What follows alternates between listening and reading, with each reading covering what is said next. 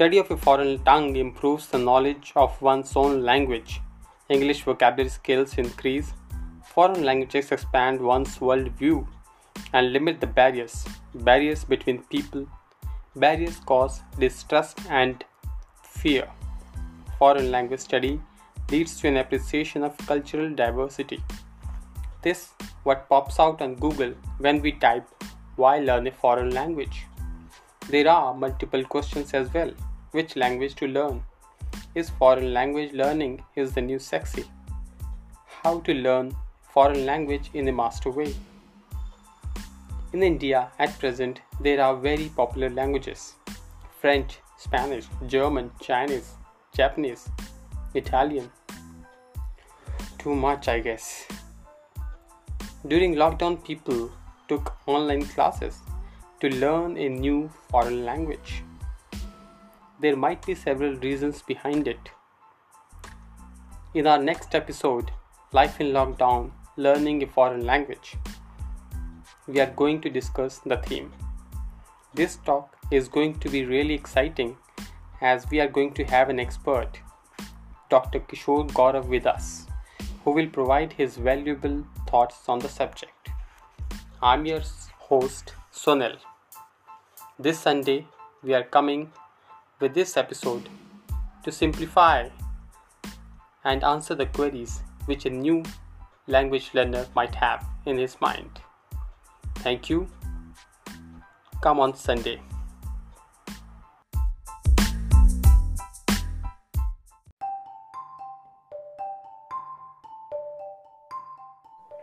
Hello, friends. Welcome to our next episode. This is episode three of our series Life in Lockdown, and this time we have the subject learning a foreign language.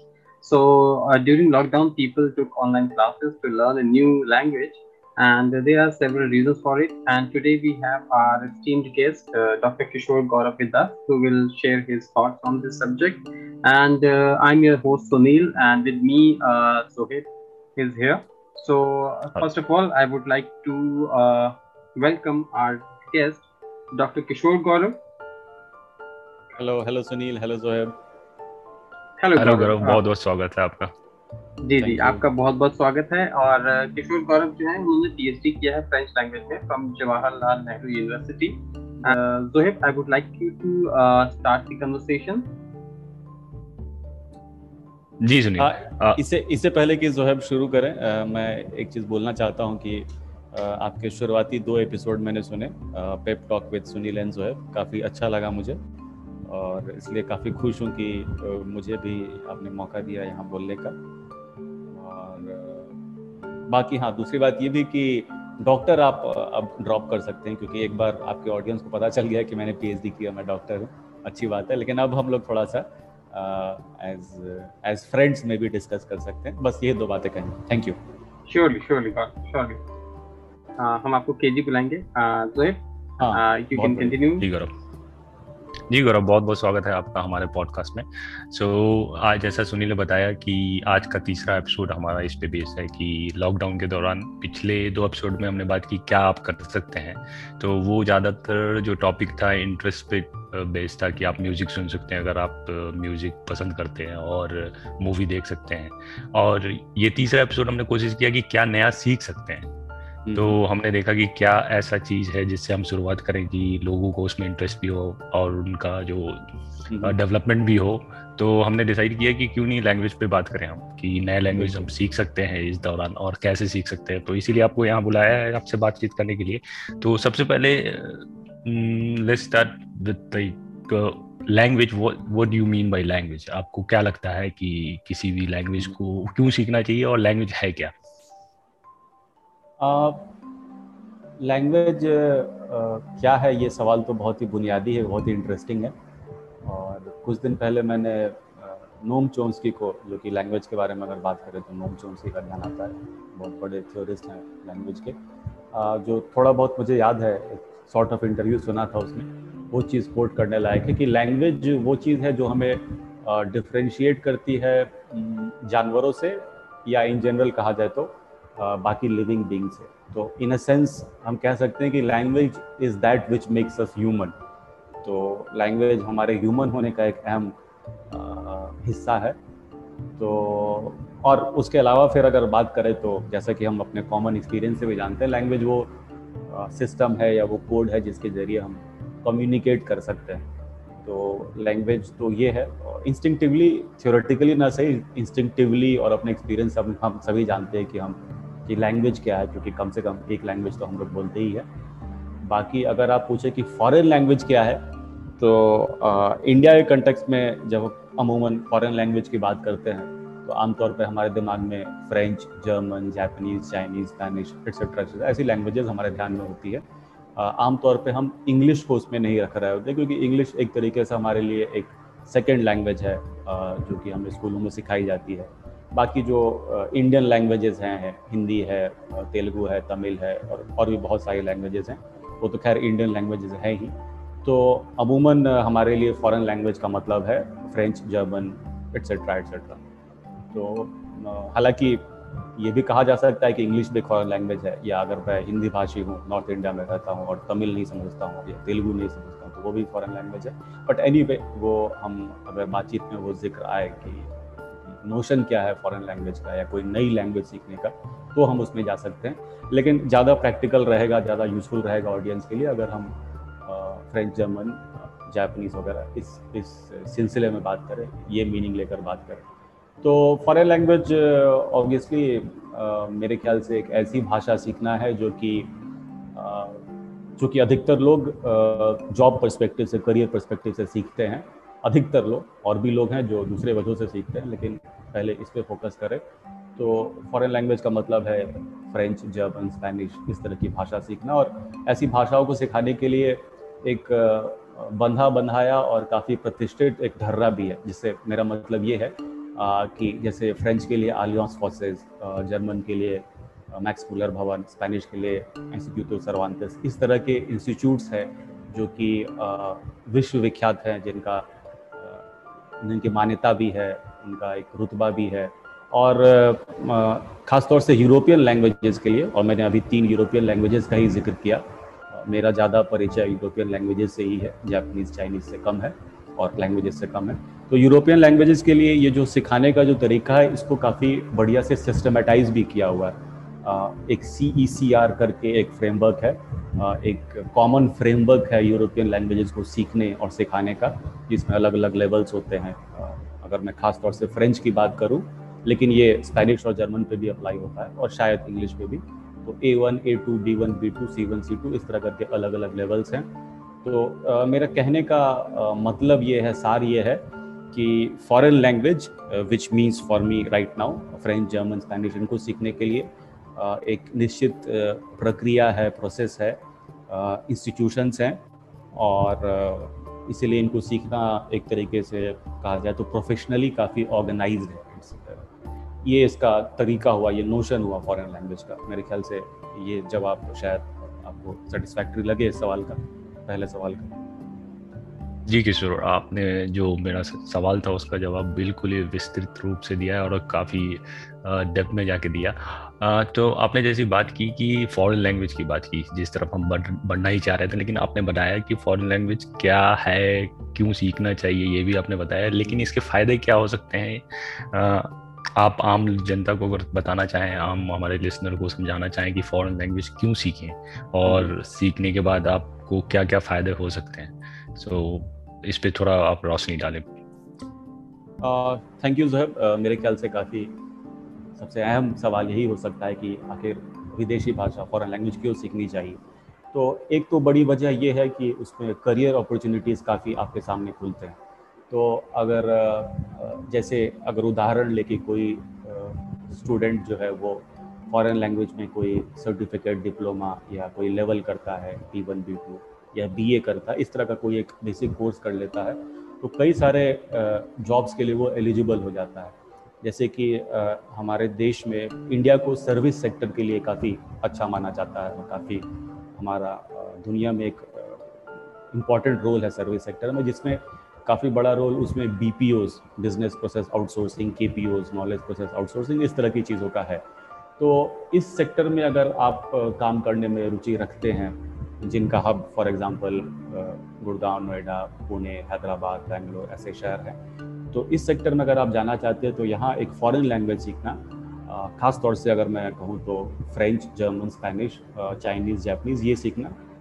काफ़ी फ़ायदेमंद होगा, क्योंकि कई सारी कंपनियाँ भारत की ऐसी हैं जो विदेशी कंपनियों के लिए, इन देशों की कंपनियों के लिए काम करती हैं। उनका जैसे हम बैक ऑफ़िस जॉब होता है या या मैं उतना डिटेल में नहीं जानता लेकिन जो उनके काम से रिलेटेड, जो भी भाषा से रिलेटेड जहाँ भी ज़रूरतें होती हैं, उसको पूरा करने के लिए वो एक वर्क फोर्स रिक्रूट करते हैं अच्छा खासा। तो उस सेक्टर में आप काम कर सकते हैं, काफ़ी ल्यूक्रेटिव पोजीशन है वो और और अगर आप अगर आपने भाषा से ग्रेजुएट नहीं किया या डिप्लोमा नहीं किया, लेकिन आप इंजीनियरिंग से हैं एमबीए से हैं या होटलर होटलरी में भी हैं या फिर फ़ैशन में है तो भी इस तरह की भाषाएँ, खासतौर से यूरोपियन लैंग्वेजेस इन सेक्टर्स में काफ़ी हेल्प करती हैं। तो इन, पहला जवाब तो मेरा यही होगा कि नौकरी के लिहाज से जॉब के लिहाज से काफ़ी लुक्रेटिव बना देता है खासतौर से ऐसे देश में जहाँ पे सर्विस सेक्टर में काफ़ी अपॉर्चुनिटीज़ है इंडिया में। और दूसरा, इसके अलावा अगर हम सिर्फ़ इकोनॉमी या कॉमर्स से परे देखें, सिर्फ़ जिसे कहते हैं कि प्रॉफिट एंड लॉस के बियॉन्ड देखें तो आपको एक बेहतर इंसान बनाने में भी ये हेल्प करेगा, मुझे लगता है। बेहतर ना कहूँ तो एक एक मोर कंप्लीट पर्सन बनाने में भी कोई भी नई चीज़ सीखना भी हेल्प करती है। आप कोई नया खेल सीखे या कोई नई कला का रूप सीखे, कोई थिएटर सीखे, गाना सीखे, वो करता है। लेकिन ख़ास तौर से भाषा इसमें आपको इनरिच कर सकती है, ज़्यादा कंप्लीट बना सकती है। क्योंकि भाषा जब आप सीख रहे होते हैं तो आप देखेंगे कि आप अपने आप को एक्सप्रेस करने के नए तरीके सीख रहे होते हैं। तो जैसे अगर मेरी मातृभाषा हिंदी है और समय के साथ मैंने इंग्लिश सीखी फिर फ्रेंच सीखा मैं फ्रेंच में पढ़ाई की है अपनी तो आ, मैं देखता हूँ कि अपने को मैं अलग अलग तरीके से एक्सप्रेस कर सकता हूँ इन तीन भाषाओं में। और ना सिर्फ़ ये अलग अलग भाषाएँ जानने से आपको इन भाषाओं का जो लिटरेचर है और ना सिर्फ़ लिटरेचर उसमें छपने वाले जो अखबार हैं, उसमें जो आने वाले टेलीविज़न सीरीज़ हैं फ़िल्में हैं, वो सब भी आपके लिए एक्सेसिबल हो जाती हैं। तो दूसरा तो ये पहलू ये है कि आपको काफ़ी इनरिच करेगा एज अ पर्सन तो ये दो मेन वजह हैं, ये दो मेन फ़ायदे हैं जिसकी वजह से आपको फॉरेन लैंग्वेज सीखना चाहिए अगर आपको मौका मिले तो। जी। जी, गौरव, शुक्रिया। जैसा हमने बात की अभी भाषा क्यों सीखें और क्या क्या फ़ायदे हैं उससे, लेकिन कहाँ से सीखें, ये भी बहुत ही इम्पोर्टेंट क्वेश्चन है। और हमारे बहुत सारे लिसनर्स हैं जो आलियोंस जैसा आपने बताया, वहाँ जा नहीं सकते हैं या किसी यूनिवर्सिटी में इनरोल नहीं हो पाते। और लेकिन वो सीखना चाहते हैं, घर से सीखना चाहते हैं तो इसके बारे में आप कुछ ऐसा बता सकते हैं या पॉसिबल है कि कोई भी फॉरेन लैंग्वेज आप घर बैठे बैठाए सीख सकते हो? क्योंकि आजकल आईटी का ज़माना है और बहुत सारी चीज़ ऐप पे है। तो किस हिसाब से हिसाब से ये चीज़ें हेल्प कर रही हैं लैंग्वेज लर्निंग में या करेंगी? और ये फ़ायदेमंद है भी कि नहीं है? या इन क्लासरूम लैंग्वेज लर्निंग ज़्यादा अच्छा होगा? ये फ़ायदेमंद है और इन क्लासरूम सीखना तो काफ़ी अच्छा है। वो एक ट्राइड एंड टेस्टेड प्रैक्टिस है तो वो अच्छा है उसमें कोई शक नहीं है। लेकिन ये जो नए मीडियम से भी आ, सीख रहे हैं और जो लॉकडाउन के दौर में और आपका पॉडकास्ट भी लॉकडाउन से पैंडमिक के समय से रिलेटेड है तो उस लिहाज से भी ये जवाब ज़्यादा क्या कहते हैं इसे रेलेवेंट हो सकता है कि पैंडमिक के दौर में हमने देखा है कि एक तरह से मजबूरी हो गई कि डिस्टेंस मोड में ही आपको पढ़ाई करनी, करानी पड़ रही है। तो जैसे कि एग्जांपल याद आ रहा है, मुझे मेरे कलीग हैं जो स्पेनिश सीखने के लिए जो इंस्टीट्यूट सर्वान्टेस है वो सिर्फ़ क्लासरूम प्रोग्राम्स करते थे तो दिल्ली में है, दिल्ली के लोग ही सीख पाते थे, या किसी और शहर में कुछ ब्रांचेज हो या कोई ऐसा इंस्टीट्यूट हो तो वही लोग वहाँ जाकर सीख पाते थे। लेकिन इस दौरान डिस्टेंस लर्निंग में उन लोगों ने ऑनलाइन क्लासेस भी शुरू किए। तो दिल्ली वाला इंस्टीट्यूट जो है, सो, जो सिर्फ़ दिल्ली के लोगों को सर्व कर रहा था, अब उसको बाकी देश के लोग भी सीख सकते हैं, और वो जो मेरी कलीग है, मेरे, उनके एक्सपीरियंस से कह सकता हूँ कि वो काफ़ी अच्छा सीख रही हैं। मैं खुद भी डिस्टेंस लर्निंग में सिखा रहा हूँ लोगों को पिछले चार, पाँच महीनों से, क्योंकि मैं यूनिवर्सिटी में पढ़ाता हूँ और वहाँ पर फ़िलहाल तो क्लासेस ऑनलाइन ही हो रही हैं। तो अमूमन हमें कोई ख़ास दिक्कत नहीं होती पढ़ाने में और डिस्टेंस लर्निंग में फॉरेन लैंग्वेज सीखना it is almost as good as learning in a classroom why I am saying almost is that कि एज ए टीचर मैं जानता हूँ कि अगर आप क्लासरूम में बच्चों को पढ़ा रहे हैं तो कुछ स्ट्रैटेजीज हैं जो आप वहाँ अपना सकते हैं, जो कि आप ऑनलाइन नहीं कर सकते। एक स्ट्रैटेजी फॉर एग्जांपल ग्रुप बनाने की है जैसे अगर आपके क्लासरूम में 25-30 बच्चे हैं जो फ्रेंच सीख रहे हैं और आपको कोई एक्टिविटी मिली अपनी किताब में या आपके दिमाग में कोई एक्टिविटी है तो आप तीन चार लोगों का ग्रुप बना के उसको वो कर सकते हैं, जो ऑनलाइन करना थोड़ा मुश्किल होता है। मे बी उसके लिए भी अब कुछ उपाय, कुछ नए तरीके गूगल क्लासरूम या जूम वगैरह पे आ गए हो तो उसके बारे में नहीं कह सकता। लेकिन सिर्फ़ ये एक दो चीज़ों को छोड़ दी जाए तो अदरवाइज़ ऑनलाइन सीखना काफ़ी फिजिबल है और it is almost as good as learning in a classroom क्योंकि आप ऑडियो शेयर कर सकते हैं वीडियो शेयर कर सकते हैं प्रोनाउंसिएशन करवा सकते हैं, करके बता सकते हैं। तो एक तो यह तरीका हो गया और इसकी वजह से फॉरेन लैंग्वेज लर्निंग जो है बाकी लर्निंग की, की तरह ही ज़्यादा डेमोक्रेटाइज हो सकती है इसकी संभावना है। तो फॉर एग्जांपल पहले ऐसा था कि अगर आपको कोई विदेशी भाषा सीखनी है तो आपको दिल्ली या किसी बड़े शहर ही जाना पड़ता। आज के डेट पे ऐसी ज़रूरत नहीं है क्योंकि आप ऑनलाइन सीख सकते हैं। आ, बाकी दूसरी बात की आलियोंस और मैक्स मूलर और सरवानते सिंह के अलावा कहाँ सीख सकते हैं? तो इसका जवाब ये होगा कि आज के डेट में कई और भी लोग हैं और कई और भी ऑर्गेनाइजेशंस हैं जो सिखाते हैं लैंग्वेजेस को। अगर आप ऑनलाइन भी सर्च करें तो इस तरह के काफ़ी काफ़ी आपको इंस्टीट्यूट्स मिलेंगे जो ऑनलाइन सिखा रहे हैं। नाम तो मुझे ध्यान नहीं है बट और ऑफ़ कोर्स कई लोग इंडिविजुअली भी सिखाते हैं ट्यूशन्स वगैरह देते हैं। तो सीखने के जगहों के टर्म्स में भी काफ़ी ऑप्शंस हैं आपके पास। मुझे किसी ने बताया कि जो ऑनलाइन कोचिंग प्लेटफॉर्म्स हैं अन अकेडमी या ज़्यादा नाम नहीं जानता, वो भी आजकल फॉरेन लैंग्वेज में क्लासेस ऑफ़र कर रहे हैं। आप उनसे भी सीख सकते हैं। और ये सब कहने के अलावा मैं ये भी कहूँगा कि अगर आप शुरुआत में खुद से एक्सप्लोर करना चाहें या अगर आप किसी सीख रहे हैं, लेकिन साथ में आपको रिसोर्सेज चाहिए तो इंटरनेट पे बहुत बहुत सारे रिसोर्सेज हैं। और आपको ऐसे यूट्यूब पे और ब्लॉग्स पे काफ़ी कुछ मिल जाएगा। उसमें एक दिक्कत ये हो सकती है कि आपको पता ना चले कहाँ से शुरू करूँ, किस तरह से शुरू, क्या प्रोसेस क्या होना चाहिए सीखने का, ये कन्फ्यूज़न एक जेन्यन कन्फ्यूज़न है। तो उस लिहाज से मैं ये कह सकता हूँ कि ख़ासतौर से फ्रेंच के लिए, क्योंकि फ्रेंच का मुझे मुझे जानकारी है। तो राडियो फ्रांस इंटरनेशनल का जो वेबसाइट है R F I R F I dot F R जो उनका वेबसाइट है, उसका जो एक इंग्लिश वर्जन है, उस पर आपको काफ़ी रिसोर्सेज मिलेंगे। बिल्कुल बिगिनर्स के लिए उनके पास काफ़ी मल्टीमीडिया प्रोग्राम्स होते हैं और मुझे वो काफ़ी अच्छी क्वालिटी के लगते हैं और वो स्पेशली बाई लोगों के लिए होते हैं, जो इंग्लिश बोलते हैं और जो फ्रेंच सीखना चाहते हैं। उसी तरह से टेवे सैंग मतलब इंग्लिश में कहे तो टी वी फाइव जो है, जो फ्रेंच टेलीविज़न चैनल है, उसका भी वेबसाइट जो है, वो भी फ्रेंच सिखाता है और इन दोनों ही वेबसाइट्स पे आपको बहुत ही अच्छा ऑडियो विजुअल कंटेंट मिलेगा।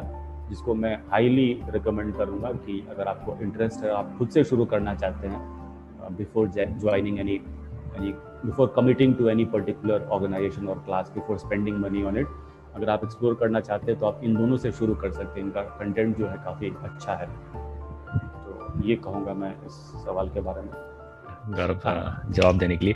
आ, एक क्वेश्चन मेरे मन में और भी है कि जैसे आपने बताया कि कहाँ से सीख सकते हैं, कैसे सीख सकते हैं? बहुत सारे ऑप्शन हैं हमारे पास आज के दौर में, लेकिन देखा है कि कोई भी नई चीज़ सीखने से पहले हमारे पास एक्साइटमेंट बहुत होता है।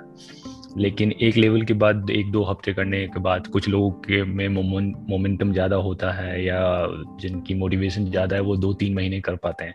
लेकिन उस, कुछ समय के बाद बोरियत सी आने लगती है उसमें। लैंग्वेज के साथ भी यही है, आपने भी महसूस किया होगा कि आप बिगनिंग में बहुत ही अच्छे होते हैं एक्साइटेड होते हैं नई चीज़ सीख रहे हैं बेसिक्स हैं तो बहुत ही एक्साइटेड होते हैं लेकिन कुछ समय के बाद हो सकता है एक महीने दो महीने के बाद आप में एक बोरियत सी आ जाती है तो हम्म। आप क्या रिकमेंड करेंगे कि इस जो मोनोटोनस या बोरियत जो चीज़ है जो आपको एक हैंड्रेंस के रूप में आ रहा है कि लैंग्वेज ना सीखने देने के बीच में एक बैरियर की तरह है तो उसमें आप क्या कर सकते हैं जिसकी वजह से आप मोटिवेटेड रहें और लंबे समय तक तो मोटिवेटेड रहें?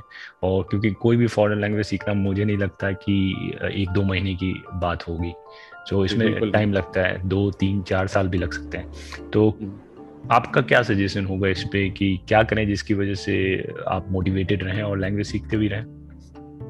काफ़ी अच्छा सवाल है Joeb thank you for that question मुझे लगता है कि ये सबसे इम्पोर्टेंट सवाल है। इसीलिए क्योंकि नई चीज़ सीखने के प्रति हर किसी में एक दिलचस्पी होती है और हम काफ़ी उत्साह से शुरू करते हैं। सिर्फ़ कोई किसी विदेशी भाषा की बात नहीं, कोई नया खेल भी हो या कुछ कुछ भी, कोई नया आर्ट फॉर्म भी हो, लेकिन वो कई बार कंटिन्यू नहीं हो पाता मोमेंट आपने बिल्कुल सही कहा। तो मुझे ये लगता है कि अगर विदेशी भाषा फॉरेन लैंग्वेज सीखने की बात की जाए तो उसमें बोरियत की एक वजह ये होती है कि अगर काफ़ी बंधे बधाए तरीके से निश्चित ढर्रे पे सिखाया जाए तो वो काफ़ी बोरिंग हो जाता है। जैसे कि आम तौर पर स्कूलों में जैसा सिखाया जाता था, उम्मीद करता हूँ कि आजकल तरीका बदल गया होगा कि फॉर एग्ज़ाम्पल आपको इंग्लिश का एग्ज़ाम्पल लेता हूँ, स्कूल में इंग्लिश सिखाई गई है मुझे, या हिंदी। तो पहले कोई ग्रामर का कोई टॉपिक उठा लेते हैं कि आज हम नाउन करने वाले हैं, आज हम वर्क करने वाले हैं, फिर उसके बाद नाउन के टाइप्स ये हैं, फिर उसके बाद ये है। तो होता क्या है कि अमूमन जो लिखित भाषा है, जो रिटर्न भाषा है, उसको अहमियत दी जाती है ओवर द स्पोकन फॉर्म जो कि आमतौर पे आप, आमतौर पे क्या ये सच्चाई है कि आप पहले इंसान जब बोल भाषा का उपयोग करता है तो पहले वो सुनता है और फिर बोलता है और फिर बाद में कई सालों बाद जाके वो लिखता है। तो कम्युनिकेशन के लिए सबसे इमीडिएटली जो इम्पोर्टेंट है वो भाषा का जो ज़्यादा लाइवली फॉर्म है, सुनने वाला, बोलने वाला, वो फॉर्म है। तो मैं दरअसल ये भूमिका इसलिए बना रहा हूँ कि मैं कहना चाहता हूँ कि जो फिक्स्ड ढर्रा जो है फिक्स पैटर्न जो है, उसको छोड़ के अगर हम लोगों को स्टूडेंट्स को जो भाषा सीख रहे हैं real life situations real life content उनको दें तो वो ज़्यादा इंटरेस्टिंग बना रहेगा। इसीलिए क्योंकि उनको हमेशा नए चैलेंजेस मिलते रहेंगे। तो फॉर एग्ज़ाम्पल अगर मैं फ्रेंच में जो सिखाने का तरीका होता है, जो जिसको जारगन में कहते हैं मेथोडोलॉजी होती है तो उसमें आमतौर पे हम ये नहीं बोलते कि आज हम ये ग्रामर का टॉपिक करने वाले हैं और फिर शुरू करें। हम बेसिकली उनको एक रियल लाइफ सिचुएशन दे देते हैं। फॉर एग्ज़ाम्पल मैं अभी एक हाल की किसी क्लास का उदाहरण लूँ। तो हाँ सो फॉर एग्जांपल एक टॉपिक है जिसमें आप फ्रेंच में से प्रोनोमिनल वर्ब्स कहते हैं। तो फॉर एग्जांपल कि ऐसे वर्ब्स जो जिनके एक्शन का रिज़ल्ट खुद आप पर रिफ्लेक्ट होता है movement for example I get up in the morning I brush my teeth I comb my hair so that verb is reflecting upon yourself तो ये सिखाने का एक तरीका ये हो सकता है बना बनाया ढरे या धर्रा की हम शुरू करते हैं प्रोनोमिनल वर्ब से फिर कॉन्जुगेशन दे देते हैं और सिखाने लगते हैं। बट उसके बजाय आमतौर पे आजकल हम ये करेंगे कि कोई वीडियो चला देंगे जिसमें कोई अपने अपने बारे में बता रहा है और डेली रूटीन की जानकारी दे रहा है कि I get up at this time I get I do this thing ऐसे करके। और फिर स्टूडेंट से हम जब बाकी डिटेल में बात करते हैं तो हो सकता है उनको हम ट्रांसक्रिप्शन दें और वो सारे जो पर्टिकुलर वर्ब्स हैं, उनकी तरफ़ उनका ध्यान खींचे कि इन वर्ब्स को आप नोटिस कीजिए और ये क्या रोल प्ले कर रहे हैं लैंग्वेज में। और फिर जब ये एक बार उनको समझ में आ जाए तो फिर आगे थोड़ा बहुत ग्रामर पे काम करें। या फिर जैसे मैंने एक हाल के क्लास में किया कि एक मैगजीन का एक एक्सट्रैक्ट मिला मुझे एक किताब में।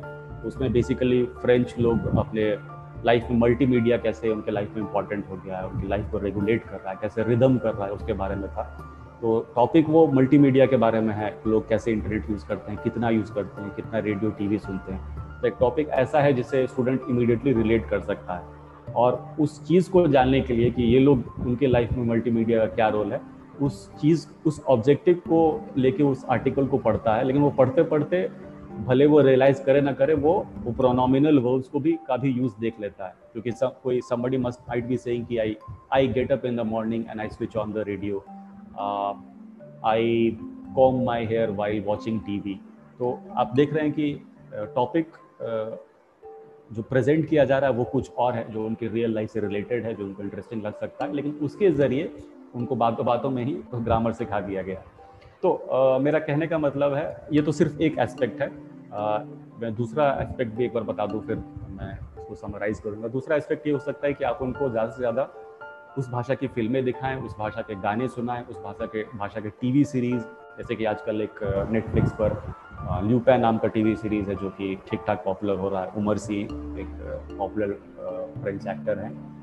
डायनेमिक हैं डैशिंग हैं तो इस तरह के कंटेंट और चूँकि वो फास्ट पेज सीरियल है नेटफ्लिक्स टाइप के जॉन का सीरियल है तो लोगों को इंटरेस्ट भी आया कि हाँ हम ये देखते हैं। तो वो उस सीरियल को वो इसलिए देखेंगे क्योंकि उनको वो कहानी इंटरेस्टिंग लग रही है, उस कैरेक्टर का स्टाइल अच्छा लग रहा है, लेकिन उसके ज़रिए वो भाषा भी सीख रहे होते हैं। तो जैसा मैं कह रहा था कि टू समराइज जो मैं कहना चाह रहा था अगर आप भाषा को लाइवली बनाएँ रियल लाइफ सिचुएशंस में स्टूडेंट्स को बार बार डालें बार बार उनके लिए चैलेंजिंग बनाएँ, और बार बार उनके इंटरेस्ट को भी आप सो से टिकल करें if you tickle their interest तो उस तरह से भाषा सीखना हमेशा एक रिफ्रेशिंग प्रोसेस होगा। और उसके ज़रिए फिर आप एक स्मार्ट टीचर एक ट्रेन टीचर अपने कोर्सेज को डायरेक्शन दे सकता है कि बच्चे इंटरटेन भी हो रहे हैं इंटरेस्ट भी ले रहे हैं और धीरे धीरे उनका भाषा में ग्रामर में एक प्रोग्रेशन भी हो रहा है। क्योंकि भाषा अगर सिखानी है तो ग्रामर सिखाना पड़ेगा, शब्द सिखाने पड़ेंगे। लेकिन वही इंपॉर्टेंट चीज़ ना हो जाए। इंपॉर्टेंट चीज़ सीखना इन जनरल इंपॉर्टेंट हो। सिर्फ़ भाषा सीखनी है ये इम्पोर्टेंट ना हो। और उसके ज़रिए वो भाषा सीख जाए ऐसी कोशिश रहे तो ये फिर बात बनेगी। तो ये मैं कहूँगा आपके इस सवाल के जवाब में। ये शुक्रिया। गौरव आपने बहुत ही अच्छी तरह से इस बात को बताया कि आ, सीखना भाषा सीखना ही सिर्फ़ इम्पोर्टेंट ना हो वो पूरा जर्नी ही इम्पोर्टेंट हो और इंटरेस्टिंग हो। और तभी तभी जाके आप उस चीज़ को एंजॉय कर पाएँगे और सीख पाएँगे और लंबे समय तक सीख पाएँगे। exactly. सुनील सुनील भी आपसे कुछ सवाल पूछना चाहते हैं। सुनील? जी थैंक यू किशोर आप बोल रहे थे और मैं सुन रहा था आपकी बातें और काफ़ी दिलचस्प पहलू आपने छुए हैं। मेरे दो प्रश्न हैं आपसे। एक तो आप हमारे श्रोताओं को बताइए कि कौन सी भाषा ऐसी है फॉरेन लैंग्वेज जो कि वो सीखें ताकि ये जॉब परस्पेक्टिव से कि जिसकी डिमांड जो है आने वाले कुछ सालों में और बढ़ने वाली है और दूसरा प्रश्न जो है वो मेरा ये है कि चुनावी मौसम चल रहे हैं भारत में और हम्म। बहुत ही बड़ा देश है और काफ़ी भाषाएँ हैं यहाँ पे तो अक्सर हम्म। मैंने दे, ये देखा है कि जो राजनेता होते हैं वो किसी और शहर में रैलियाँ करने जाते हैं। तो वहाँ की हम्म। कुछ लोकल लैंग्वेज के वर्ड्स वो बोलते हैं चाहे स्टार्टिंग में बोलें अपने भाषण के मध्य में बोलें या एंड में बोलें। तो क्या उनकी वो चंद जो शब्द होते हैं क्या वो विश्वास जीतने के लिए काफ़ी है उस लोकल जनता के जो भाषा को समझते हैं? तो आपका कुछ इन पे कुछ इसके ऊपर आप लाइट दे सकें तो ज़्यादा अच्छा होगा बेहतर होगा। थैंक यू आपके सवालों के लिए दोनों ही इंटरेस्टिंग सवाल हैं। पहला तो काफ़ी प्रैक्टिकल सवाल है सबसे ज़्यादा प्रैक्टिकल कहा जाए कि जॉब अपॉर्चुनिटी के लिहाज से कौन सा लैंग्वेज सीखना अच्छा रहेगा। तो एक तो ये है कि और इमर्जिंग कौन से हैं? तो अगर मैं कहूँ तो यूरोपियन लैंग्वेजेस जो हैं मैं मान के चलता हूँ कि इंग्लिश जिनसे मैं जो सुन रहे हैं वो इंग्लिश जानते हैं या इंग्लिश की उनको जानकारी है तो इंग्लिश की हम बात नहीं करेंगे। एनी anyway, वो हमारे लिए सेकेंड लैंग्वेज एक तरीके से। तो मैं बात करूँगा कि यूरोपियन लैंग्वेजेस जैसे कि फ्रेंच और जर्मन ये इनका मार्केट जॉब अपॉर्चुनिटी का मार्केट अच्छा रहा है और आने वाले समय में अच्छा रहना चाहिए। जिसकी एक सिंपल सी वजह है कि ये जो इकोनॉमीज़ हैं काफ़ी दमदार हैं। दुनिया में उनका ठीक ठाक स्थान है। अमेरिका जितना नहीं है ऑफकोर्स चाइना जितना नहीं है, लेकिन यूरोपियन यूनियन को चूँकि लीड करते हैं और इनके बड़े बड़े ऑर्गेनाइजेशन कंपनीज़ हैं तो अगर आप फ्रेंच या जर्मन सीखते हैं तो वो पहले भी आपके लिए फ़ायदेमंद था, आज भी है और कल भी रहने की उम्मीद है। इन दोनों में अगर कंपैरिजन करें तो शायद जर्मन ज़्यादा इंटरेस्टिंग हो। बट अगेन हाँ किस नज़रिए से आप देख रहे हैं? जर्मन में फ़ायदा ये है कि उनकी इकोनॉमी फ्रांस से ज़्यादा मज़बूत है आई थिंक उनके if I am not wrong उनके जो कंपनीज़ है ऑर्गेनाइजेशन है, वो ज़्यादा अच्छा काम कर रहे हैं इकोनॉमी ज़्यादा बड़ी है तो उस लिहाज से जर्मन अच्छा है। लेकिन फ्रांस के साथ फ़ायदा ये है, जो कि जर्मन के साथ नहीं है, कि जोग्राफिकल रीच ज़्यादा है। ये अफ्रीका में कई देश फ्रांस के शासन के अधीन थे एक समय तो वहाँ वो वो कंट्रीज़ जो हैं अफ्रीका की फ्रेंकोफोन है फ्रेंच बोलते हैं। तो वहाँ से अगर कुछ काम आता है इंडिया में तो वो फ्रेंच में होगा। तो जोग्राफिकल डाइवर्सिटी के लिहाज से फ्रेंच अच्छी है। तो आप खुद से जज कर सकते हैं कि कौन आपके लिए बेहतर है, लेकिन दोनों ही भाषाएँ इंटरेस्टिंग हैं उस लिहाज से। वैसे ही स्पेनिश की अगर हम बात करें तो स्पेनिश की का सबसे बड़ा फ़ायदा ये है, हालाँकि स्पेन की इकॉनमी अच्छी नहीं अच्छा नहीं कर रही है अनफॉर्चुनेटली और फ्रांस और जर्मनी से काफ़ी पीछे है, लेकिन लैटिन अमेरिका में स्पेनिश का काफ़ी प्रेजेंस है। आप जानते हो कि स्पेन का एक इतिहास रहा है लैटिन अमेरिका में। तो लैटिन अमेरिका से जो काम आता है, वो स्पेनिश में होता है। तो ये लैंग्वेज भी ल्यूक्रेटिव है। हालाँकि मैं ये भी ऐड करूँ कि 10-15 साल पहले जब मैं स्टूडेंट था शुरुआती तो उस समय स्पेनिश का जितना माहौल था अब थोड़ा कम हुआ है तो ऊपर नीचे भी चलता रहता है। आ, इसके अलावा अगर एशियन लैंग्वेज में देखें तो जैपनीज़ और चाइनीज़ तो वाकई काफ़ी और कोरियन भी इकोनॉमिकली नौकरी के लिहाज से काफ़ी अच्छी रहेंगी क्योंकि इनकी इकोनॉमीज अच्छा कर रही हैं करती रहेंगी ऐसा उम्मीद है। चाइना तो काफ़ी इकोनॉमिकली स्ट्रॉन्ग है हम सभी जानते हैं। तो मोटे तौर पर जॉब सिनेरियो के लिहाज से यही हमें ये लैंग्वेजेस मेन मुझे लगती हैं। इनके अलावा भी लैंग्वेजेस हो सकती हैं जो कि इंटरेस्टिंग हो। मैं शायद उनके बारे में नहीं जानता, शायद जैसे कि अरेबिक के बारे में नहीं कह सकता, हो सकता है, उसका भी अच्छा मार्केट हो। उसके बारे में मुझे जानकारी नहीं है लेकिन हाँ इन भाषाओं के बारे में मैं कह सकता हूँ कि इनको सीखना हमेशा फ़ायदेमंद रहेगा in terms of job opportunities दूसरा सवाल जो आपने पूछा वो काफ़ी इंटरेस्टिंग है, वो जो राजनीति में जिस तरह से भाषा का इस्तेमाल होता है तो हमारा देश तो कई भाषाओं वाला देश है और काफ़ी डाइवर्सिटी है। और आम, अमूमन ऐसा होता है कि हमारी राजनीति में जो लोग प्रभुत्व में हैं वो हिंदी भाषी हैं तो कई बार उनको चुनाव प्रचार के लिए जब साउथ जाना पड़ता है या कभी बंगाल वगैरह जाना पड़ता है तो अपने भाषण के शुरुआत में उस भाषा के जो जो भी शब्द या वाक्य बोल बोल सकते हैं वो बोलते हैं। थोड़ा बहुत लोग लोगों को अच्छा लगता होगा कि ये कोशिश कर रहे हैं हमारी भाषा में बात करने की। लेकिन मुझे लगता है कि राजनीति ऐसी चीज़ है जिसमें लोगों का ट्रस्ट जीतना बहुत ही। इंपॉर्टेंट है लोगों से कनेक्ट कर पाना बहुत ही इंपॉर्टेंट है। और शायद वो सिर्फ़ कुछ एक वाक्य बोल लेने या शब्द बोल देने से, के ज़रिए संभव नहीं हो सकता है। मुझे ऐसा लगता है माइट बी रॉन्ग कि अगर आप फॉर एग्जांपल तमिलनाडु में कैंपेन करने जा रहे हैं तो सिर्फ़ आप कम बोल दें और एक दो शब्द बोल दें तो शायद उससे बहुत नज़दीक नहीं आएगी जनता आपके, आपको उसके लिए वो भाषा ही जाननी पड़ेगी। बट अगेन इतनी डाइवर्स कंट्री में आप कितनी भाषाएँ सीख सकते हैं ये भी पॉसिबल नहीं है। तो अगर आप लैंग्वेज की बात सॉरी पॉलिटिक्स की अगर बात कर रहे हैं, एक अलग जॉन का सवाल हो जाता है तो मेरे ख्याल से पॉलिटिशियंस को अगर मैं कोई एडवाइस देने का, के लिए कहा जाए तो मैं कहूँगा कि अपनी बातों में कन्विंसिंग हो उनकी बातों में दम हो कि हाँ और उनके जो फ्यूचर के जो प्रोजेक्ट्स हैं, जो लोगों को प्रपोज करना चाह रहे हैं सोसाइटी का मॉडल जो दे रहे हैं, उसमें दम हो। बाकी भाषाएँ आप कितनी सीख तक सकते हैं, उसकी तो लिमिट है। आप बंगाल में जाए तो बंगाली फ्लुएंटली बोले, तमिलनाडु जाए तो तमिल फ्लुएंट बोले, ऐसा हो नहीं सकता है। मेरे ख्याल से तो बेहतर यही होगा देश के लिए कि लोग जो अपना प्रोजेक्ट रखते हैं उनके सामने और जो अपने इरादे जताते हैं, उनमें दम हो, उनमें सच्चाई हो। राजनीति की भाषा बेहतर हो। ये कहूँ राधे किसी एक भाषा के बारे में बात करने के बजाय। हम्म, यही मैं कहना चाहूँगा। मैं समझ सकता हूँ। आपने काफ़ी अच्छे से जवाब दिया है इसका। और जब आप ये बात कह रहे थे तो भी इंग्लिश की बात चली और आपने कहा कि इंग्लिश सेकेंडरी लैंग्वेज है। इसी के ऊपर मैंने एक शोध पढ़ा था आज से कोई चार पाँच साल पहले। क्योंकि एक ज़रूरत सी बन गई है मल्टी लिंगुअल होने की। किसी भी देश को और वहाँ की जनता को, क्योंकि इंग्लैंड जो है काफ़ी ज़्यादा मुसीबतें फेस कर रही है।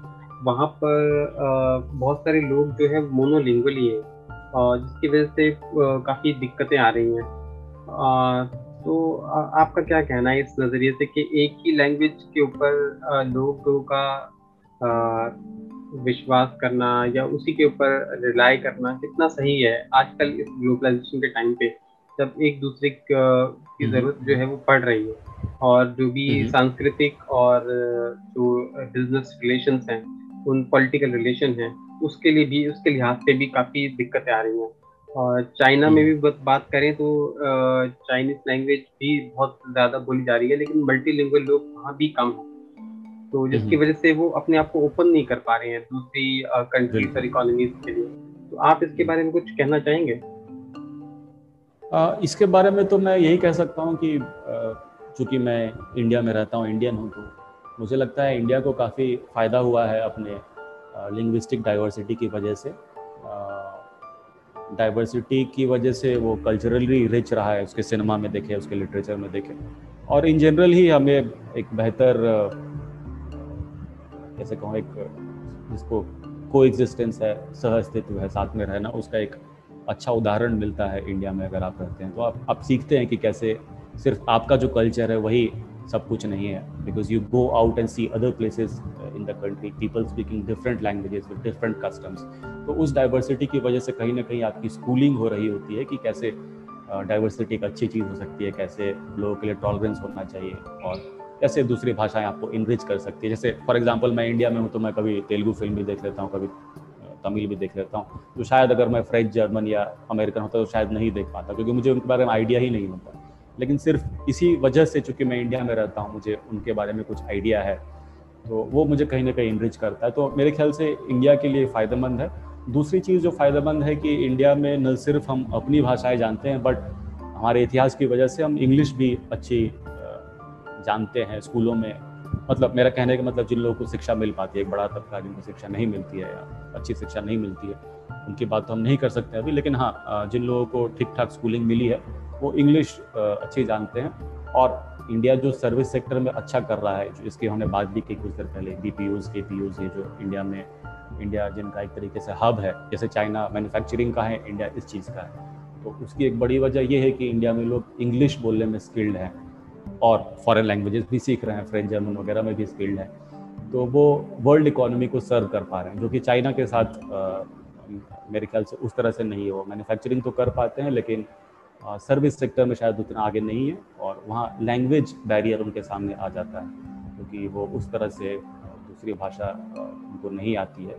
और एक एग्जांपल और जो इसमें मैं ऐड करना चाहूँगा, वो ये कि फ्रांस के बारे में कहा जाता है आमतौर पर जो सच भी है कि वो अपनी भाषा को लेकर काफ़ी प्राउड हैं और सबसे बेहतर समझते हैं और दूसरी भाषाओं को, खासतौर से अंग्रेज़ी को उतनी तरजीह नहीं देते लेकिन मैं जहाँ तक जानता हूँ फ्रांस की पुरानी फ़िल्मों में भी देखता है, वहाँ के एजुकेशन सिस्टम को देखते ही पता चलता है कि वो लोग इंग्लिश सिखाते हैं अपने स्कूलों में। इनफैक्ट इंडिया से कई लोग जाते हैं वहाँ फ्रांस में इंग्लिश सिखाने के लिए, जिसमें फॉर एग्जांपल हमारे दोस्त जो भी उसमें एक है और हमारा एक जो मित्र हैं वैभव जो कि फॉरेन लैंग्वेज की चूँकि ज़िक्र कर रहे हैं तो वैभव का तो नाम लेना चाहिए वैभव पोपली काफ़ी पैशनेट है फॉरेन लैंग्वेजेस के लिए। और तो आ, मेरा कहने का मतलब coming back to the reply कि फ्रांस में फ्रेंच को लेके काफ़ी गर्व है लेकिन वो इंग्लिश पे भी ध्यान देते हैं और उनको पता है कि ये एक स्किल की तरह है। अगर आपको ये स्किल आएगी तो आप जॉब मार्केट में इकोनॉमिकली भी आपको के लिए बेहतर चांस है और जो दूसरा एस्पेक्ट है कि आपको एक बेहतर कंप्लीट इंसान बनाता है कल्चरली इंगेज करता है वर्ल्ड व्यू खोलता है वो भी है। तो मेरे ख्याल से पता नहीं आपके सवाल का जवाब हुआ कि नहीं बट मेरे इंप्रेशन है जो मैंने आपसे शेयर किए इस इससे रिलेटेड बिल्कुल बिल्कुल। गौरव आपने। बाखूबी जो है आंसर दिया है मेरे क्वेश्चन का। जोहित, आप पूछ सकते हैं, आपके मन में कोई शंका, कोई नया प्रश्न उठ रहा है तो? नॉलेज आपने बहुत अच्छी तरह से दिया है यहाँ पे। और आपने बात की कि फ्रांस में भी अंग्रेज़ी सिखाते हैं बच्चों को। हाँ बिल्कुल सही है, सिखाते हैं। इस और इसके लिए अलग अलग प्रोग्राम भी बने हैं। सिर्फ़ इंग्लिश के ही नहीं, एक टाइटल है। और वहाँ के प्राइमरी और सेकेंडरी स्कूल में बाहर के मुल्कों से लोग जाते हैं जिनको फ्रेंच भी आता है और दूसरा एक सेकेंडरी uh, लैंग्वेज भी आता है। फॉर एग्ज़ाम्पल मेरे लिए फ्रेंच और इंग्लिश था। इसी तरह अगर आपको जर्मन और फ्रेंच भी आता है तो, तो आप जर्मन असिस्टेंट uh, भी बन सकते हैं वहाँ पे उस पर्टिकुलर लैंग्वेज के लिए। तो आपने बिल्कुल सही बताया ये ऐसी भी अपॉर्चुनिटीज़ हैं और आप कर सकते कंटिन्यू इसमें और जॉब प्रोस्पेक्ट भी हैं। और बात रही दूसरी आपने बातों बातों में सिनेमा के बारे में कुछ बात की कि आप सकते हैं दूसरा कल्चर भी देख सकते हैं। तो मैं इस चीज़ पे मैं चाहूँ कि आप कुछ और विस्तार में लोगों को बता पाएँ कि कैसे वो सही आप सोचते हैं कि एक फॉरेन लैंग्वेज सीखने से, एक फ़िल्म देखने का नज़रिया और उससे एक आनंद उठाने का जो जो बात है वो बढ़ जाती है। फॉर एग्ज़ाम्पल अगर मैं सब पढ़ता हूँ कोई फ्रेंच मूवी मैं देख रहा हूँ मुझे फ्रेंच आती नहीं है और मैं सब पढ़ता हूँ और वही चीज़ अगर मैं एक लेवल के बाद फ्रेंच जान जाता हूँ बिना सब के साथ मूवी देखता हूँ तो क्या फ़र्क इसमें आप देखते हैं? आ, मैं अगर ये जहाँ तक फ़िल्मों की बात है पहले तो काफ़ी इंटरेस्टिंग जानकारी दी आपने कि जर्मन में भी लैंग्वेज असिस्टेंट का रोल है, मुझे पता नहीं था थैंक यू तो और दूसरी बात जो सिनेमा की की तो मैं अपने एक्सपीरियंस से अगर इसका जवाब देना शुरू करूँ तो जैसे मैं कुछ समय पहले, डेढ़ दो साल पहले रजनीकांत की फ़िल्म काला देखने गया था तो यही पटना में जहाँ मैं, मेरा घर है, वहाँ गया था तो जहाँ तो हिंदी में ही डब होके फ़िल्म चल रही थी। और ऑडियंस भी काफ़ी सारी थी। मैंने फ़िल्म देखा, लेकिन मुझे उतना मज़ा नहीं आया क्योंकि वो सारे जो डायलॉग्स थे वो हिंदी में डब किए हुए थे। तो उसकी वजह से क्या होता है कि मीनिंग तो ऑफ़ कोर्स वही होती है जो तमिल में होगी, लेकिन वो जो डायलॉग का जो पंच है वो चला जाता है। जैसे जिस स्टाइल के लिए, रजनीकांत की जिस स्टाइल के लोग उनको जानते हैं, वो चीज़ उसमें चली जाती है। तो मैंने उतना इन्जॉय नहीं किया और और मैं देख रहा था कि हाँ मैं महसूस कर सकता था कि हाँ इस मोमेंट पर कोई तगड़ा डायलॉग आया होगा। और तमिल में जब लोग सुन रहे होंगे या जो लोग सब टाइटल के साथ देख रहे होंगे, वो उसका पावर फील कर पाए होंगे, लेकिन मैं नहीं फील कर पा रहा I am missing out on that तो मैं इस उदाहरण का एग्ज़ाम उदाहरण ये इसलिए लिया क्योंकि अगर आप ओरिजिनल सुनते हैं तो उसका एक अलग इम्पैक्ट होता है, क्योंकि ओरिजिनल में कोई भी बात एक खास लहजे के साथ कही जाती है और वो लहजा डबिंग में नहीं आ सकता है। ट्रांसलेशन में भी नहीं आ सकता है, ट्रांसलेशन में भी वो कई कई बार चला जाता है।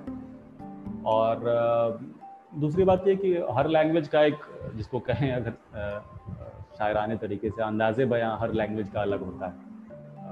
जैसे हम हम इंडिया में हैं तो हिंदी फ़िल्में हम अक्सर देखते हैं, लेकिन, और हिंदी फ़िल्मों में अगर आप देखें तो अक्सर लिरिक्स जो होता है वो हिंदी के बजाय हिंदुस्तानी कहें या कुछ कुछ गानों में तो काफ़ी हद तक उर्दू लहजे का होता है, क्योंकि क्योंकि मुझे ऐसा लगता है कि उर्दू में जो अंदाज बयां है, वो ज़्यादा शायराना है, ज़्यादा गीत को ज़्यादा वो कैरी कर सकता है। अगर उसके बजाय अगर आप बिल्कुल खड़ी बोली हिंदी वाला या संस्कृत निष्ठ हिंदी वाले लिरिक्स लिखना शुरू कर दे, एक दो गानों में आया भी है, ऐसा नहीं है कि बिल्कुल नहीं आया तो वो मुश्किल होगी, वो उतनी जो लय जो है, वो गीत है, उसमें नहीं आ पाता है।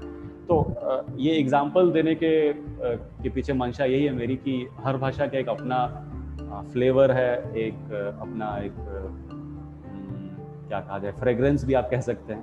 तो वो आप तभी फील कर पाएँगे जब आप उसको ओरिजिनल में बोलते हैं, सुनते हैं, लिखते हैं, पढ़ते हैं। ट्रांसलेशन का और डबिंग का सहारा तो हमें लेना पड़ेगा क्योंकि पूरी दुनिया की भाषाएँ तो हम कभी नहीं जान पाएँगे या इंडिया में भी जो लिटली डिफरेंट लैंग्वेजेस हैं, वो सब तो नहीं सीख सकते। लेकिन अगर आप फॉर एग्जांपल हिंदी के अलावा इंग्लिश भी जानते हैं या फ्रेंच भी जानते हैं या कोई और इंडियन लैंग्वेज जानते हैं तो आप ज़्यादा बेहतर उस सिनेमा को इन्जॉय कर सकते हैं। रजनीकांत के डायलॉग्स का पंच आप ज़्यादा इन्जॉय कर सकते हैं। और फ्रेंच का जो एक, अगर फ्रेंच चूँकि मैं जानता हूँ तो उसके बारे में कह सकता हूँ कि उसकी जो अपनी, जिस वजह से वो पॉपुलर है फ्रेंच लैंग्वेज काफ़ी लोग सीखना चाहते हैं, वो उसका एक अपना टेक्सचर है उस भाषा का। उसकी पोइट्री है, उसका लिटरेचर है, जो कि अगर आप उस भाषा में पढ़ पाएँ तो ज़्यादा आप इंजॉय करेंगे। उस भाषा में अगर वो सिनेमा देख कर पाए तो ज़्यादा इंजॉय करेंगे। तो मेरा तो यही अनुभव है कि रिचिंग है। जी। जी। जी। गौरव और जुहेब आप दोनों से एक और मेरा प्रश्न है जो कि लैंग्वेज से रिलेटेड है। वो ये है कि जैसे हमने जॉब पर्सपेक्टिव से बात करी है लेकिन बहुत सारे लोग मैंने देखे हैं जो कि ट्रैवल पर्सपेक्टिव से लैंग्वेज सीखना चाहते हैं बहुत ही बेसिक लेवल की। ताकि जब वो उस जगह को विज़िट करें एक हफ़्ते के लिए दस दिन के लिए जो भी उनका टाइम पीरियड है तो वहाँ के लोकल लोगों से टच में रहें और उनकी बातें अच्छे से समझ पाएँ। तो आप उसके बारे में क्या कहना चाहते हैं? क्योंकि आप दोनों ने ही विदेशों में ट्रैवल किया है। तो आपका क्या मानना है कि वहाँ की लोकल लैंग्वेज आपने सीखी है तो उसका आपको कुछ बेनिफिट मिला या उसके बिना हम्म। भी काम चल सकता था? पहले मैं एक बार इस सवाल का जवाब दे दूँ। पहले मैं इसलिए जवाब देना चाहता हूँ क्योंकि मेरा जवाब बहुत लंबा नहीं होगा और उसकी वजह यह है कि मैं ज़्यादा घूमा नहीं हूँ। खासतौर से विदेश तो एक ही बार गया हूँ जबकि जोहेब जो है काफ़ी एक्सपीरियंस ट्रैवलर है तो वो विस्तार से बता सकते हैं। तो मेरा जो छोटा सा अनुभव है छोटा सा जवाब है वो मैं पहले दे दूँ। तो आ, मैं एक बार फ्रांस का एक आइलैंड है रीयूनियन जो कि मॉरिशस के पास है। वहाँ गया था और फ्रेंच भाषी है फ्रेंच और क्रेओल बोलते हैं वहाँ पर। और फ्रेंच बोलने का ऑफकोर्स मुझे फ़ायदा हुआ। लोगों से कम्युनिकेट कर पाया, उस भाषा में जिसमें वो कंफर्टेबल है। क्रेओल समझ पे तो नहीं आती थी ऑफकोर्स लेकिन वो फ्रेंच से मिलती जुलती है तो उसका भी कुछ कुछ समझ में आता था क्या बोल रहे हैं। फ़ायदा तो होता है ऑफकोर्स फ़ायदा अगर शुरू करें तो इतना बेसिक हो सकता है कि आप रोड के साइंस आसानी से पढ़ सकते हैं। रेलवे प्लेटफॉर्म बस स्टेशन पर क्या लिखा हुआ है आप सब कुछ आसानी से समझ सकते हैं। आप गड़बड़ नहीं करेंगे किसी इंस्ट्रक्शन को फॉलो करने में।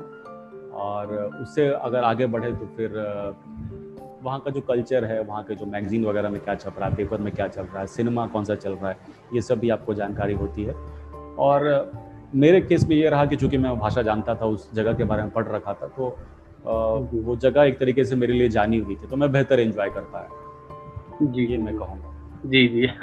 आपने जो अभी बात कही कि बेसिक था कि वहाँ के साइन बोर्ड्स पढ़ सकते हैं उस पर मुझे आपने अभी वैभव पोखली का नाम लिया उनका कि वो काफ़ी एंथुजियास्ट हैं लैंग्वेज को लेकर के। तो एक बार हम उनके साथ यात्रा कर रहे थे तो हम शायद चंडीगढ़ में थे। और लोहिब आपको याद होगा आप भी वहाँ थे तो कुछ लोकल लैंग्वेज की वजह से कुछ उनको परेशानी हो गई थी। और वहाँ पे जो सज्जन थे वो पंजाबी में बोल रहे थे और हमारे जो महापुरुष थे वैभव जी ये भी कुछ पंजाबी में बोल रहे थे लेकिन कुछ मिसअंडरस्टैंडिंग हुई। तो बस वहाँ पे उनका थोड़ा ट्रैवल एक्सपीरियंस थोड़ा खराब भी हो गया। तो आधा अधूरा ज्ञान भी इसमें मुझे लगता है कि सही नहीं रहता कई बार। तो बस मुझे वो पल याद आ गया। तो जोहिब आप अपना कुछ बताइए आपकी यात्रा के दौरान जो है वो फॉरेन लैंग्वेज कितना सहयोग दिया और क्या कैसा रहा आपको कैसा लगा? इस पे मैं बाद में जाऊँगा। पहले ये जो आपने वैभव वाली बात बोली, उस पर मैं बोलना चाहूँगा कि कभी भी कोई भी कम्युनिकेशन है, एक तरफा नहीं होता है, दो तरफ़ से होता है। तो आप क्या बोल रहे हैं और सामने वाला आपको रिस्पॉन्ड कैसा कर रहा है, वो भी इम्पोर्टेंट है। सो हमारे इस वाले किस्से में या केस में बोलेंगे तो हमारा जो दोस्त था वो काफ़ी पोलाइटली पूछ रहा था लेकिन जो सामने वाला जो रिस्पॉन्डर है वो उस मूड में नहीं था या कई बार होते हैं बहुत ही अनवाइड कुछ लोग भी होते हैं तो उस तरह से बिहेव नहीं करते हैं तो उसके वो एक्सपीरियंस अच्छा नहीं था लेकिन उसको एज अ रेफरेंस रख के हम ये नहीं देख सकते हैं कि आप कहीं भी फॉरेन लैंड में गए हैं तो कोई भी लैंग्वेज आप बोलें तो कोशिश करें बोलने की लेकिन उसको फनी रूप में बोलने की कोशिश ना करें।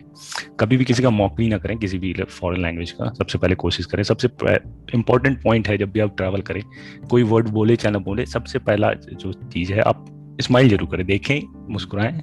सबसे पहला जो पॉइंट ऑफ़ कॉन्टेक्ट यही है। उसके बाद से मैं, मैं ये सजेस्ट करना चाहूँगा कि पोलाइटनेस हाँ। और ये सजेस्ट करना चाहूँगा कि बेसिक वर्ड्स जो सीख लें। हेलो कैसे बोलते हैं? गुड मॉर्निंग कैसे बोलते हैं? थैंक यू कैसे बोलते हैं? ये ज़रूर सीखें। और इससे क्या होगा कि आप जो है आइस ब्रेकर की तरह ये काम करता है। आप किसी को हेलो बोलते हैं तो ऐसा नहीं कि सामने वाला आपको रिस्पॉन्ड नहीं करेगा, वो भी आपको हेलो बोलेगा। फिर आप उससे कुछ क्वेश्चन पूछते हैं तो हो सकता है कि आप उसके लैंग्वेज में ना पूछे। फॉरेन उनके लिए वो फॉरेन लैंग्वेज हो, आप अपने लैंग्वेज में ही पूछें। या एक बोल सके न्यूट्रल लैंग्वेज जिसको इंग्लिश बोलते हैं, आप उससे भी पूछे तो आपको रिस्पॉन्ड करेगा। उसको आए चाहे ना आए, वो कोशिश करेगी कि आपको हेल्प करे। जेस्चर से करे या कुछ भी तरह से करे। आ, लेकिन करेगा लेकिन आप किसी से हेलो भी नहीं बोलते हैं और सीधा जाके उससे बोलते हैं उनके लैंग्वेज में हेलो ना बोलें और सीधा इंग्लिश में पूछें तो हो सकता है कि बहुत सारे लोग बताएँगे लेकिन बहुत सारे जो ओल्ड एज सीनियर सिटीजन्स हैं वो हो सकता है आपको रिस्पॉन्ड नहीं ना करें या कुछ भी बोलें कि ठीक है मेरे को मालूम नहीं है मैं बता नहीं सकता हूँ आपको हम्म। आ, लेकिन वही सीनियर सिटीजन जिनको लैंग्वेज नहीं आता आप उनको उनके लैंग्वेज में फॉर एग्ज़ाम्पल जर्मन में है जर्मनी में आप हैं तो गुटन मार्गन बोले और फिर पूछे इंग्लिश में where is this thing so उनको वो बेसिक वर्ड समझ में आया कि रेस्टोरेंट कुछ पूछ रहा है तो वो कोशिश करेंगे जर्मन में ही बताने का हाथ से जेस्टर्स बताएँगे लेफ़्ट राइट लेकिन आपको बताएँगे। तो ये एक अच्छी बात है कि आपको ज़्यादा से ज़्यादा ट्रैवल करते वक्त ज़्यादा एक्सपोजर चाहिए या ज़्यादा चीज़ देखने हैं। और किसी भी जो थ्रेड से या डेंजर से बचना है या टाइम बचाना है आपको अपने, जैसे साइन बोर्ड की बात कर रहे थे हम कि आसानी से पढ़ सकते हैं। तो ज़रूरी नहीं है कि आपको वो लैंग्वेज आ रहा है तो भी फ़ायदा है। नहीं भी आ रहा है तो आप दूसरे से भी पूछ सकते हैं। राह चलते इंसान से आप पूछ सकते हैं, लेकिन पूछने के लिए आपको बेसिक वर्ड्स आने चाहिए। मैंडेटरी नहीं है, लेकिन अगर आते हैं तो अच्छा है। आप किसी से हेलो बोल के, उसके बाद पूछें कि प्लीज़ आप बताएँ कि ये चीज़ जगह कहाँ है? तो वो ज़रूर बताएगा कोई भी इंसान।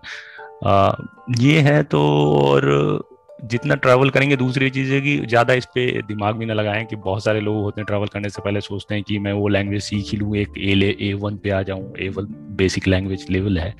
अपने श्रोताओं को मैं बताना चाहूँगा। तब मैं ट्रैवल करूँ। नहीं, उस इंतज़ार में ना बैठें आप। Thank you hi hello bye ये काफ़ी है। आप जाएँ, वहाँ जाएँगे, उस सोसाइटी उस कल्चर में जाएँगे आप तो वो खुद ब खुद सीख जाएँगे आप वो लैंग्वेज सो लैंग्वेज ट्रैवल करते करते सीखें, ज़्यादा आसान है इंटरेस्टिंग भी होगा। और क्वेश्चन आपका काफ़ी इंटरेस्टिंग था सुनील और लेकिन यही मैं इस पे सजेस्ट करना चाहूँगा बस बेसिक वर्ड्स आप सीखें इस पे इतना ज़्यादा सोचे ना कि मुझे बहुत जो अच्छी तरह से एक सेंटेंस फॉर्मेशन आना चाहिए ज़रूरी नहीं है। आपको सुपर मार्केट जाना है तो ज़रूरी नहीं है आपको ये पूछना कि सुपर मार्केट कहाँ है।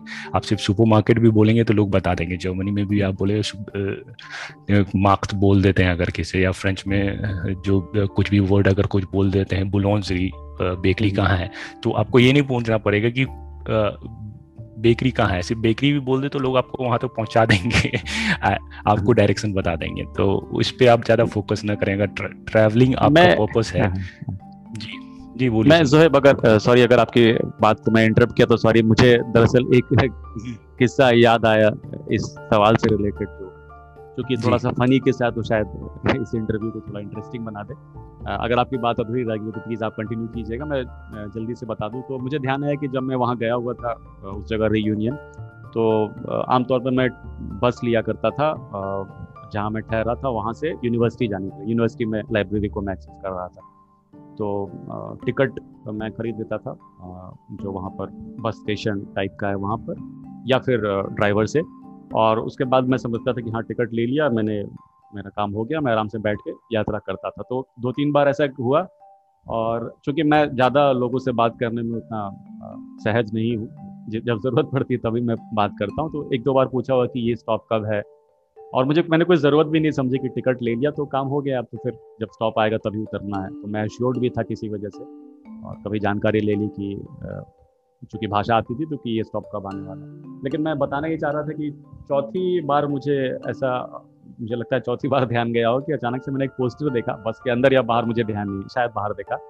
उसमें फ्रेंच में लिखा हुआ था वालिदे वो तृतिके वैलिडेट योर टिकट ठीक है? अचानक से मुझे स्ट्राइक हुआ कि ये वैलिडेट तो मैंने टिकट तो ले लिया लेकिन कोई वैलिडेट क्या होता है?